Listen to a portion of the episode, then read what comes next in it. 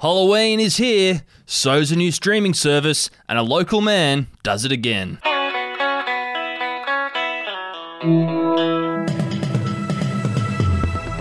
Hello, this is your Daily Betoota for Monday, the 1st of November. I'm Wendell Hussey, And I'm Errol Parker. and we're going to start off with a bit of local news. A headline on it reads I came as myself, says world's most boring man dressed normally at a Halloween party. Yeah, the American holiday that people over 50 hate has arrived. It's Halloween in the States right now, technically yesterday for us, but one group of adults decided to have a little party in celebration of the event over the weekend.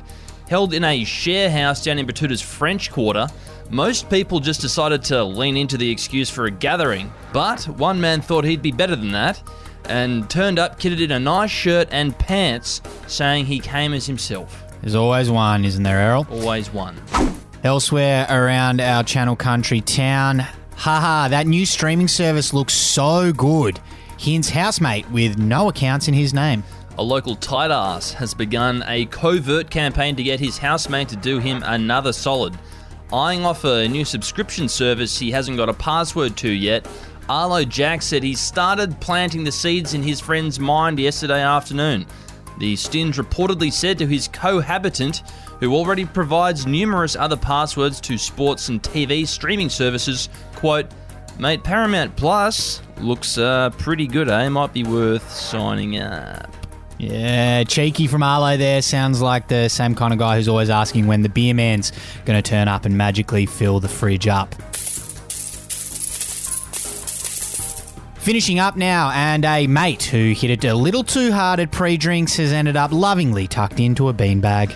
Yes, it happens to the best of us, and especially Clancy, you know, but you obviously replaced Beanbag with being unconscious on his ex father in law's veranda after, you know, another. Does things to your back, yeah. Another yeah. night at the RSL. Anyway, poor James Henderson from Betoota Plains underestimated his ability to drink on Saturday night, wrapping things up before sundown. Apparently, oh, come on, James. Mates of the young man said James had been completely fine one minute before deciding to bomb a drink and a couple of shots for some reason, and then collapsing onto the nearest surface, gawping into the distance like a glass eyed goldfish. Sure, he's feeling great on mm. this Monday morning.